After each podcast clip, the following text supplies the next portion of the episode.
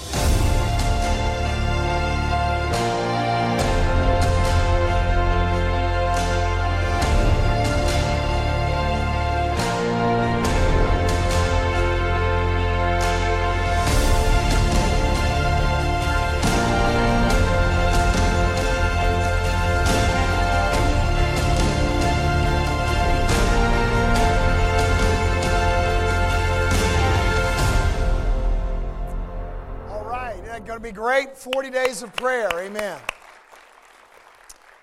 We're going to do a campaign called 40 Days of Prayer. And during this 40-day campaign, we're going to have prayer guides that will give us a special prayer focus for every day during that 40 days. We're also going to have a 40-day New Testament reading challenge. How many of you remember last year we did a 30-day challenge? Well, this was going to be easier. 40 days. We have a 40-day New Testament reading challenge we're going to kick the year off with. We're also going to begin on January 5th through the 26th, our annual 21 days of prayer and fasting that's going to be a part of this campaign. And I'm going to preach a 7-week sermon series on how to change your life forever by learning how to more effectively pray. Amen. Now, I can't think of a better way to start off the new year. It was either going to be a 7-week series on prayer, or, since we just finished the Ten Commandments, I thought about doing a 613-week series on all the laws of Moses. Or a 2,000-week series on all the hedge laws that the Pharisees added. So, but you know, I thought that might take a while, like 40-some years. So I think we'll stick with the 7-week series on prayer to kind of kick things off. So today we are finishing, thank you, Amy. She's bringing me some more tea because I'm still battling this throat thing, whatever it is. Today we're finishing up our sermon series called God's Top Ten, which has been a study of the Ten Commandments and how they still relate to our lives. We have been in Exodus, and I think we've covered the Ten Commandments pretty well. I hope this series has helped you connect with these timeless principles, and I want to wrap up by going to the New Testament for an interesting question that was asked of Jesus. So if you have your Bibles, let's go to the book of Mark chapter 12 and verse 28.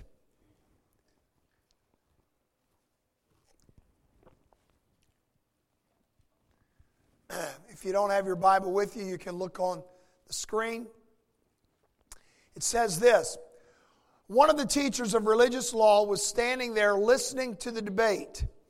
He realized that Jesus had answered well, so he asked, "Of all the commandments, which is the most important?" Jesus replied, "The most important commandment is this."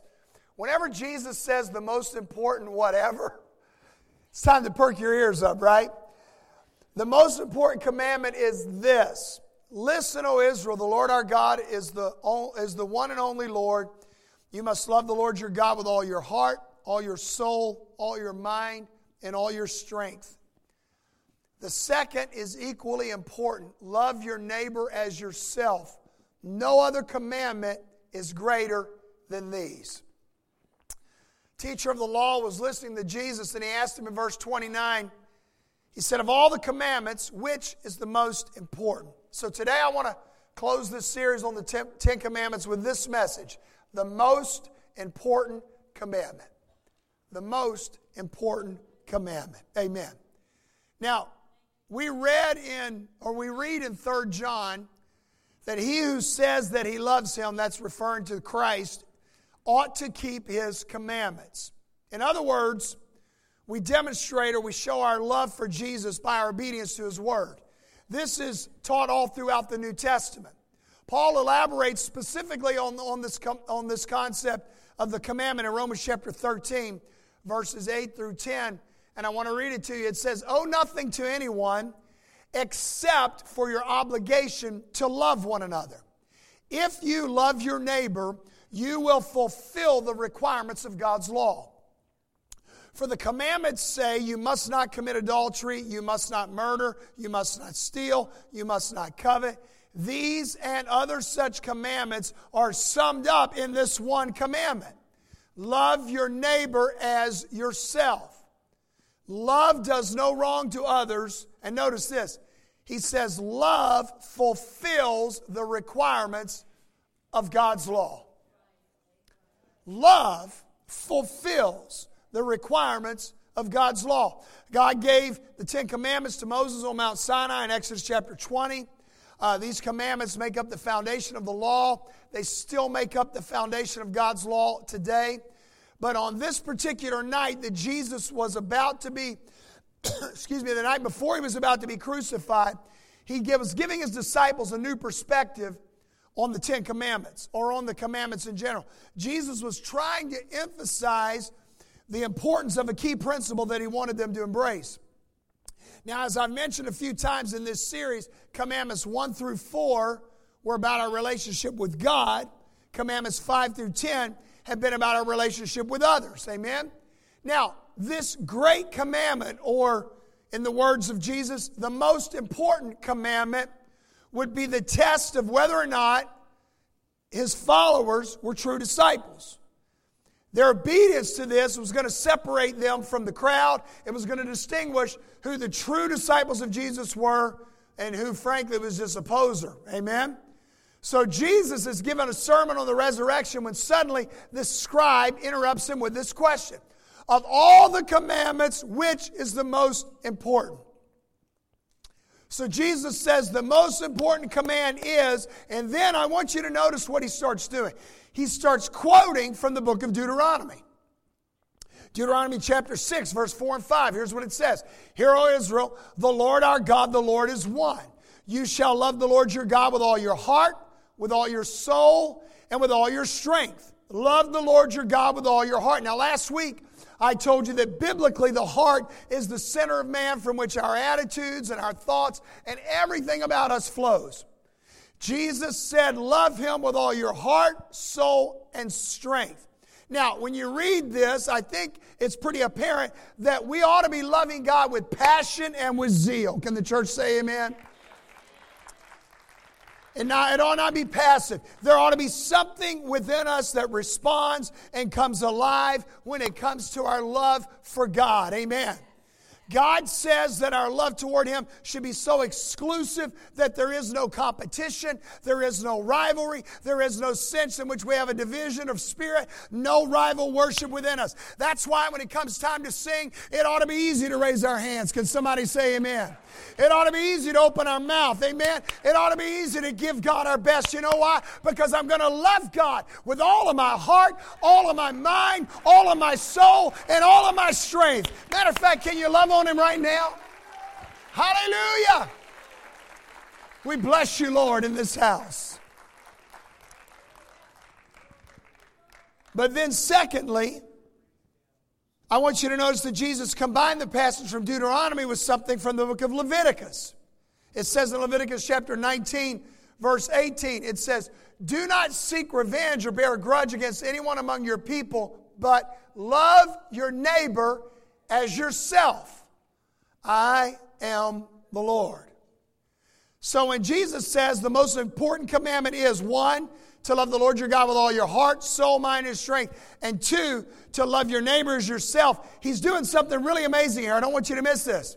He takes all 10 commandments. The first 4 that are about loving God. Love God with all your heart, mind, soul, and strength. And then he takes the last 6 that are all about how we relate to other people. And love your neighbor as yourself. And he rolls them into these 2 commands that are really just one commandment about love. Jesus takes all 10, makes them 2, which are reflected by one thing, our love for one another. Now here's another passage telling the same story, Matthew 22, verse 35. One of them, an expert in the law, always be careful when an expert's getting ready to speak. One of them, an expert in the law, tested him with this question. How many of you know some questions are sincere, some are just a test? Verse 36, Teacher, which is the greatest commandment in the law? Jesus replied, Love the Lord your God with all your heart, with all your soul, with all your mind. This is the first and greatest commandment. And the second is like it. Love your neighbor as yourself. Then he elaborates a little bit in this passage. All the law and the prophets hang on these 2 commandments. That's why Paul said in Romans 13:10, love fulfills the requirements of God's law. What Jesus is saying is that when we love God with the level of intensity that allows us to give Him our heart, our mind, our soul, and our strength, guess what? It becomes easy for us to love our neighbors and our friends. Come on. You show me somebody that truly loves God passionately with their heart, their mind, their soul, and their strength. I'll show you somebody that doesn't have that hard of a time, most of the time, loving their neighbor as themselves. And this type of love, all the law, it said, and all the words of the prophets hang on these 2 commandments. Love is the most important commandment. Now, one day Jesus encountered a young lawyer, and here's another question that drills this principle of the commandment of love down even just a little bit deeper. Turn to your Bibles to Luke chapter 10, verse 25. Luke 10, 25. This is the part of the service where years ago when I first started pastoring, you'd be here, pages flip. Now we live in a day of technology where everybody has their Bibles on their phones, and I kind of miss the page flipping, to tell you the truth. Amen. But I'm also a guy who likes newspapers, so that tells you something too. Something about getting that ink on your fingers. It just makes it feel like real news. Luke chapter 10, verse 25. Because we all know that everything on Facebook is true, right?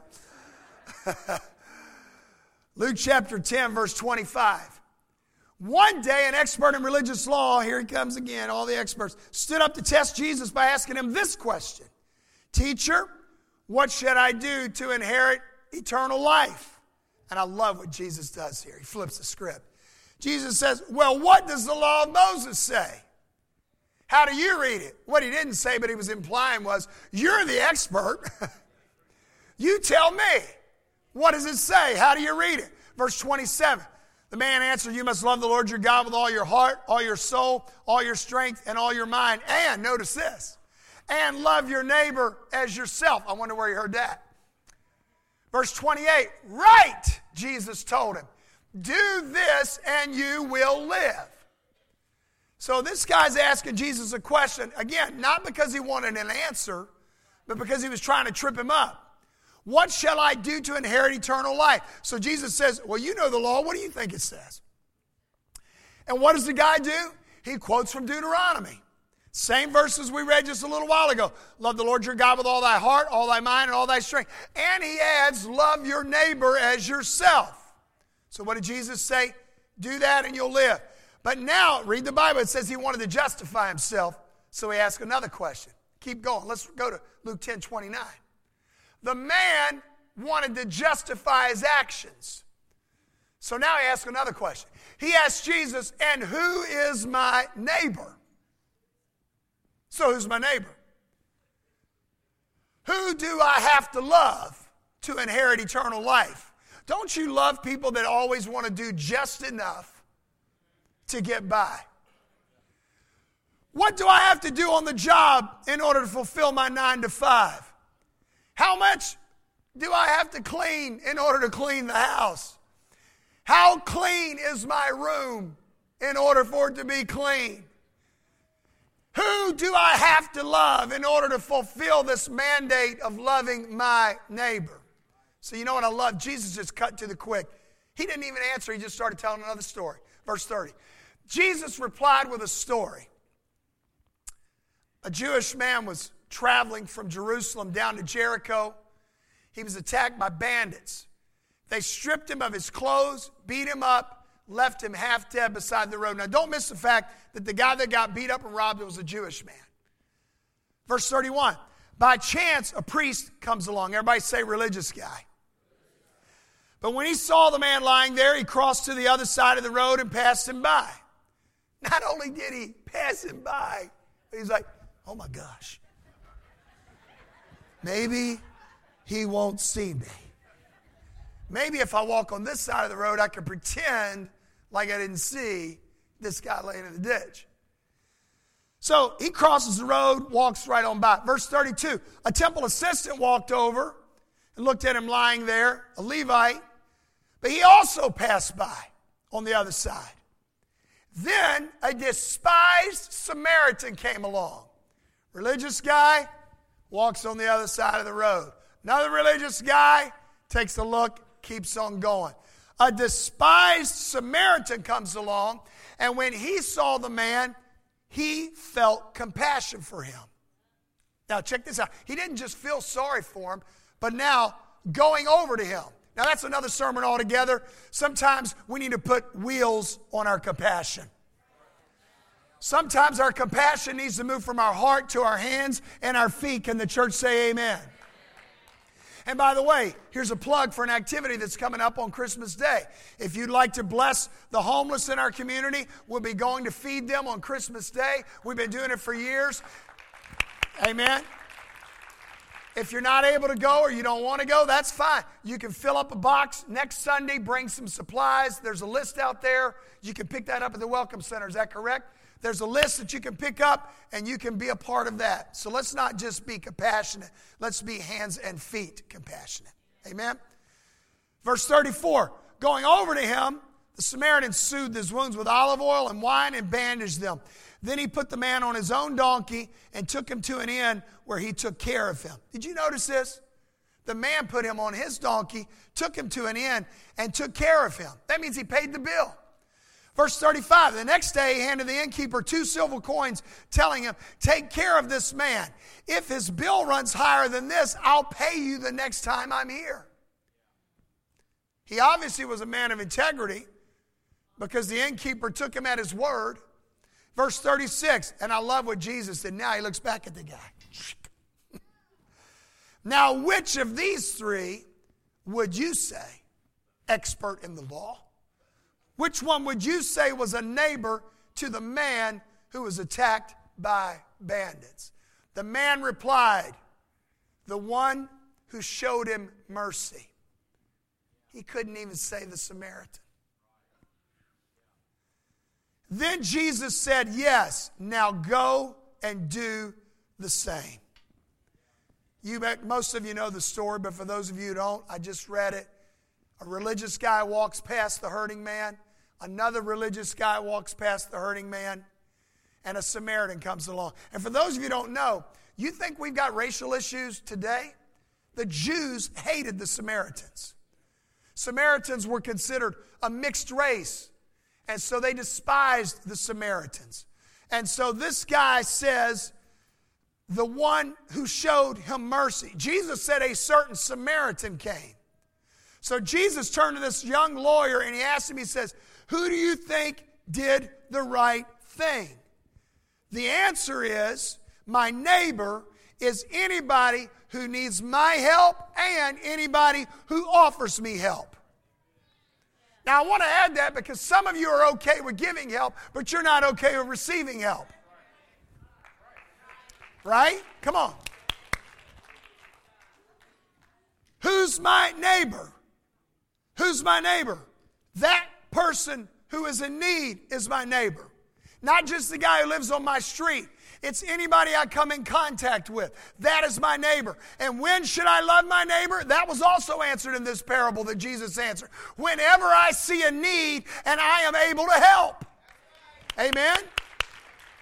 Now, let me help you. Let me let you off the hook a little bit. We can't meet every need. I get that, right? There's a lot of needs that I see that I wish I could help, but I can't help. But you know what? Just because I can't help everybody doesn't mean I can't help somebody. Rodney likes to tell us this all the time. I think it's great. Do for one what you'd like to do for everybody else. Countless opportunities come before you and I every single day. And sometimes we don't reach out because we're not concerned or we don't want to be bothered. Or we think, well, I can't do what I want to do, so I'm not going to do nothing at all. Did you know sometimes even if you can't physically help, you can emotionally connect? You can emotionally connect. I'm really sorry you're in this jam. I wish I could help you. I'm kind of broke, busted, and disgusted myself. But I just want you to know I love you and I'm praying for you. And if I could, I would. That goes a long way. But there's another twist in this commandment about this love thing. And I want you to look at John chapter 13, verse 34. I want you to notice that Jesus is in the upper room. And he's sharing some interesting words with his disciples before he's to be crucified. We've heard about the most important commandment. But now Jesus is telling them he's going to give them a new commandment. Are you ready? Look at this. So now I'm giving you a new commandment. Love each other just as I have loved you. You should love each other. A new commandment? When Jesus was in Mark 12, that wasn't a new commandment. I already told you about that. It was found in Deuteronomy. It was found in Leviticus. He rolled them into one. Share with them that we're to love our neighbors as ourselves. And he said that on these hang the law and the prophets. These are the great commandments. So loving God and loving my neighbor, they're not really new, are they? These weren't new commandments. But here Jesus said, I'm giving you a new commandment, that you love one another. Well, that's not new. Well, the next part is, notice the standard. He's raising the bar. Love each other just as I have loved you. They had never been loved before like Jesus loved them. They had never experienced love at the level that they were now experiencing it from Jesus. No one had ever loved them the way Jesus had loved them and the way he was about to demonstrate his love for them.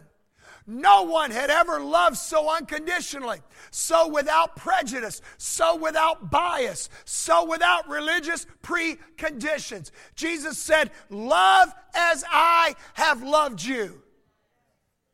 You want to know how Jesus loved? Jesus loved, it didn't matter what race they were. It didn't matter what culture they were. It didn't matter what religion they were. It didn't matter what sexual orientation they were. Come on, somebody. It didn't matter if they were gender confused. It didn't matter if they were a drug addict or a dope addict. Come on, it didn't matter to Jesus. It didn't matter if they were a lying, cheating tax collector. It didn't matter if it was an adulterous woman. Come on, it didn't matter if it was a bunch of religious hypocrites. Jesus said, love as I loved you. And folks, I'm going to tell you, that's raising the bar to another level. That's raising the bar to a new level. Care for one another. Lift up one another. Strengthen one another without pretense, without regard to race, religion, creed, or politics. Jesus loved, and he wants us to love the same way he loved. Jesus said, you shall love one another just as I have loved you.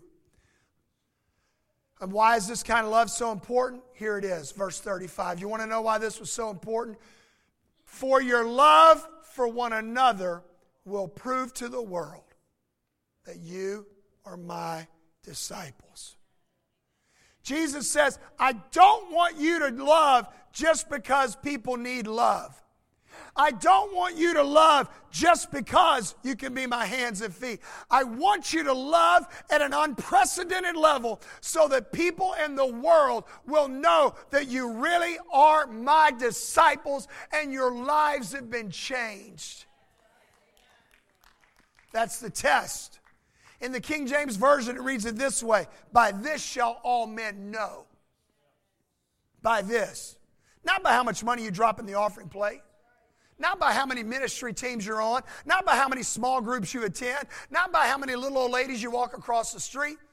Jesus said, you'll be known as my disciples by how you love one another. And as believers, it ought to be a love that extends beyond a casual greeting to being a love that is real and authentic.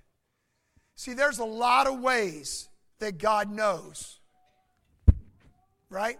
He can see our faithfulness. He can see the fruit of the Spirit. He can see our honesty, our integrity, our purity, our right attitudes. See, God can see our hearts. But men need to see the fruit of our love. Your works eventually, though, quit impressing people if you're not genuinely loving people. Come on, there's a lot of people that have zero love for people that can write a check to the Salvation Army, that can give a year-end gift to their church. Come on, somebody, I'm just telling you the truth. There's a lot of people that they can act like or do certain things, but do you have it in your heart? Who is my neighbor? Well, first of all, we need to start with our family. Start loving at home. Start loving at home, amen? Don't try to impress other believers with your spirituality if you don't love your wife and your kids. Amen? Don't try to act all holy at church on Sunday and you act like the devil Monday through Saturday. Amen? They know. So start loving at home. And then you love your extended family. Who's that? Yeah. In-laws, that's right. Your in-laws, your outlaws, your crazy Aunt Jean, your Uncle Jim who talks too much, your mean brother, your crazy sister. Not just the ones that are easy to love. By the way, and if you say you ain't got nobody in your family, guess what? You're the one.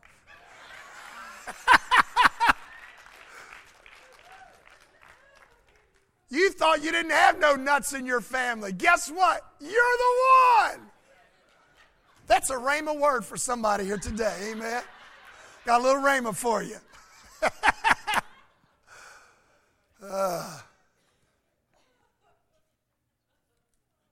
Your family. Also your church family. By this shall all men know. Not just the ones that are easy to love. Can I be real about the church? Sometimes the hardest people to love are people that you go to church with. Well, church ought not be that way. You're absolutely right, but church is that way. The ones that are rude to you when you speak to them. The ones that look down their noses at other people. Love them. They obviously need it. Amen? And can I just say this? If there's people in this church that you won't talk to or you don't talk to because of something in your heart, I'm going to say this with all the love I can of Jesus. You need to make it right with God, and then you need to make it right with them. Amen? You don't have to invite them over for Christmas dinner. You don't have to go shoot pool with them after church. But you need to make it right. Because, folks, I'm going to just tell you, life is too short to have a bunch of people on my naughty list and a bunch of people on my good list. Amen. Life is too complicated to keep score. Amen. You know what? Life is a whole lot simpler when you already know some people just ain't going to treat you right, but you're going to love them anyway. It's a whole lot simpler. Who's your neighbor? After your family, after your church family, it's our world. Anyone and everyone who does not know God. This whole concept of love, it's not just a good idea, folks. It's a commandment. Jesus said, I'm giving you a new commandment. Love everybody the way I love you. Here it's said again, John chapter 15:12. It's repeated again. This is my commandment. Love each other in the same way that I've loved you. How has he loved you? I can tell you how he's loved me. He's been unceasingly merciful. Huh. He's forgiven me so many times. He took me off drugs and alcohol as a 15-year-old boy. I was breaking into homes. I was stealing stuff. I remember one year, I actually bragged about it. I was 15 years old. I remember one year, I stole every Christmas gift that I gave to my family. It was a challenge to me. I said, I'm not going to pay for one thing. I'm going to steal every, and I did when I was 15 years old. I didn't get caught. I must have been pretty good at it. I don't know. And God forgave me all that stuff. And then I became a Christian. And then you know what he forgave me? He forgave me of being a Pharisee. He forgave me of being so self-righteous. He forgave me of thinking I was better than everybody else just because I found the cross. I wasn't better than everybody else. I was just more lucky than everybody else. That's how he's loved me. That's how he's loved me. I don't know how he's loved you. But I know he said, how I love you is how I want you to love other people. So here's a question that I was asking myself all week long. Is it really possible to love as Jesus loved? Is it really possible? I don't know if it's possible, but I know it's the mark that we're supposed to strive for. That's the best answer I could come up with. It's probably not possible for most of us, but what is possible is to try your best to love the way that Jesus loved. Attaining it, you know what I think? I think attaining it is probably not the goal. I think striving to be like Jesus and loving like he would have loved, if all of us did our best, can you imagine how radically we would change our world if we all just tried? We love Romans 5:5 because the love of God is shed abroad in our hearts by the Holy Ghost, which is given unto us. See, the Holy Spirit helps you to love in a way you couldn't love before. We need to pray for God to not only help us to love others, but to love them with a pure heart. 1 Peter 1:22 says, you were cleansed from your sins when you obeyed the truth. So now you must show sincere love to each other as brothers and sisters. Love each other deeply with all your heart. You were cleansed from your sins when you obeyed the truth. So now, love sincerely, deeply, with all your heart. I want the praise team and musicians to come. Today I'm making up for all those messages that I went an hour. Merry Christmas. I want to close this message with one of my favorite versions of a very popular passage of Scripture, 1 Corinthians 13, from the Message. Are you ready? If I speak with human eloquence, and Joel, start playing for me as soon as you can. If I speak with human eloquence and angelic ecstasy but don't love, I'm nothing but the creaking of a rusty gate. If I speak God's word with power, revealing all his mysteries and making everything plain as day, and if I have faith that says to a mountain, jump, and it jumps, but I don't love, I'm nothing. If I give everything I own to the poor and even go to the stake to be burned as a martyr, but I don't love, I've gotten nowhere. So no matter what I say, what I believe, or what I do, I am bankrupt without love. Love never gives up. Love cares more for others than for self. Love doesn't want what it doesn't have. Love doesn't strut, doesn't have a swelled head, doesn't force itself on others, isn't always me first, doesn't fly off the handle, doesn't keep scores of the sins of others, doesn't revel when others grovel, takes pleasure in the flowering of truth, puts up with anything, trusts God always, always looks for the best, never looks back, but keeps going to the end. Love never dies. I want you to stand with me all over this house.